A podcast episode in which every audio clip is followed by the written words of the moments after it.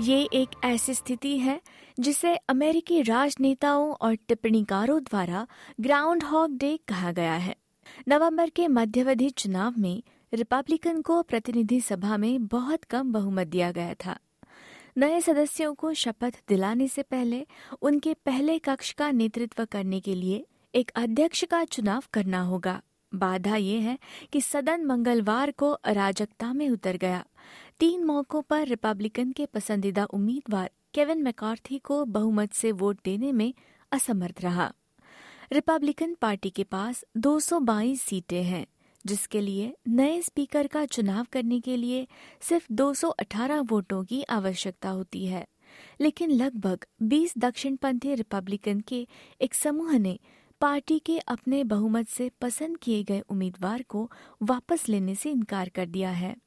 1923 के बाद ये पहली बार था जब सदन ने अपने पहले वोट पर स्पीकर का चुनाव नहीं किया। उसी समय चेंबर के सभी 212 डेमोक्रेट्स ने अपने उम्मीदवार हकीम जेफरिस के लिए मतदान किया जिन्होंने मंगलवार को कहा कि उनके विरोधियों को पार्टी के चरम तत्वों ने अपने कब्जे में ले लिया था। Today, for the first time in 100 years, the House of Representatives failed to organize on opening day. It's a sad day for the House of Representatives as an institution. Sad day for democracy. It's a sad day for the American people.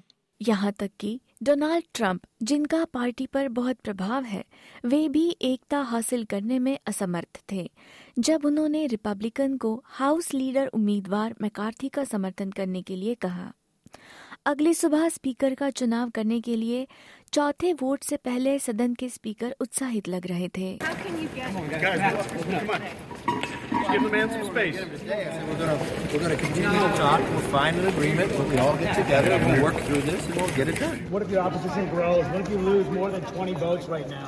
लेकिन Republican के नए कांग्रेस के दूसरे दिन को पहले की तरह शुरू कर दिया गया जिसमें नए स्पीकर के चुनाव का कोई स्पष्ट रास्ता नहीं था उनके सहयोगियों को विश्वास था कि वे अंततः वहाँ पहुँचेंगे जिसमें साउथ डकोटा के प्रतिनिधि डस्टी जॉनसन भी शामिल हैं Uh, I think conversations are maturing. They're heading in the right direction, going very slowly.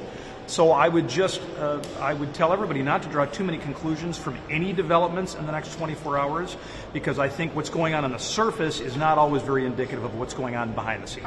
Florida Republican के माइकल वॉल्स अपने सहयोगियों से कहीं अधिक सख्त थे I mean, we voted for McCarthy, or 90% of us. Uh, but again, it's not about him.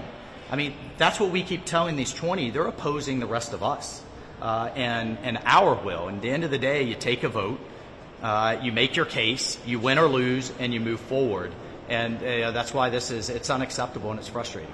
Chamber के दूसरी तरफ़ डेमोक्रेट्स ने कहा कि नई कांग्रेस के लिए खराब शुरुआत ने इशारा किया कि रिपब्लिकन अब नियंत्रण में है लेकिन उनके लिए आगे क्या मुश्किलें आ सकती हैं निवर्तमान स्पीकर नैन्सी पेलोसी ने 2021 में कैपिटल दंगों का उल्लेख किया Thank God they weren't in the majority on January 6th. That was the day you had to be organized um, to stave off what was happening, to save our democracy, to certify the election of the president.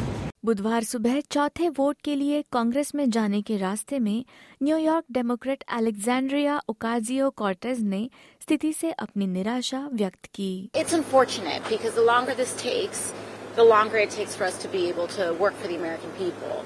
However, I think that this is pretty true to form in what happens when we elect Republican majorities to the House and to the Senate. We get government shutdowns, we get an inability to organize the House, we get complete dysfunction from just typical order because, you know, a lot of the Republican caucus simply does not believe in government, period. And this is their desired outcome. Kevin McCarthy ने 2019 से शीर्ष house Republican के रूप में काम किया है, लेकिन कट्टरपंथियों का छोटा समूह कथित तौर पर खर्च करने के लिए पार्टी के दृष्टिकोण पर अधिक दखल चाहता है राष्ट्रपति जो बाइडेन वोट में शामिल नहीं है, लेकिन परिणाम ये निर्धारित करेगा कि उनके लिए अपने खर्च के बाकी एजेंडे को सदन के माध्यम से पारित करना कितना आसान या कठिन होगा। बुधवार सुबह व्हाइट हाउस से केंटाकी राज्य के लिए रवाना होने से पहले राष्ट्रपति ने कहा कि ऐसा संकट देश के लिए अच्छा नहीं है।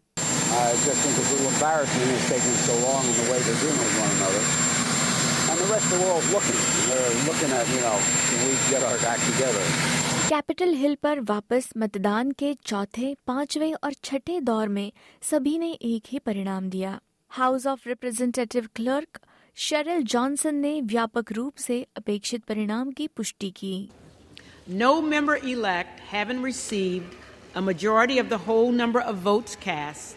A speaker has not been elected. 2023 में स्पीकर चुने जाने से पहले सदन ने नौ बार वोटिंग की।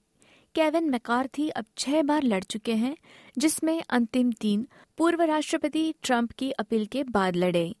कुछ लोगों का कहना है कि लड़ाई अभी भी हफ्तों तक चल सकती है। एसबीएस न्यूज़ के लिए टाइस ओक्यूजी की इस रिपोर्ट को एसबीएस हिंदी से आपके लिए प्रस्तुत किया प्रियंका हतवर्णे ने।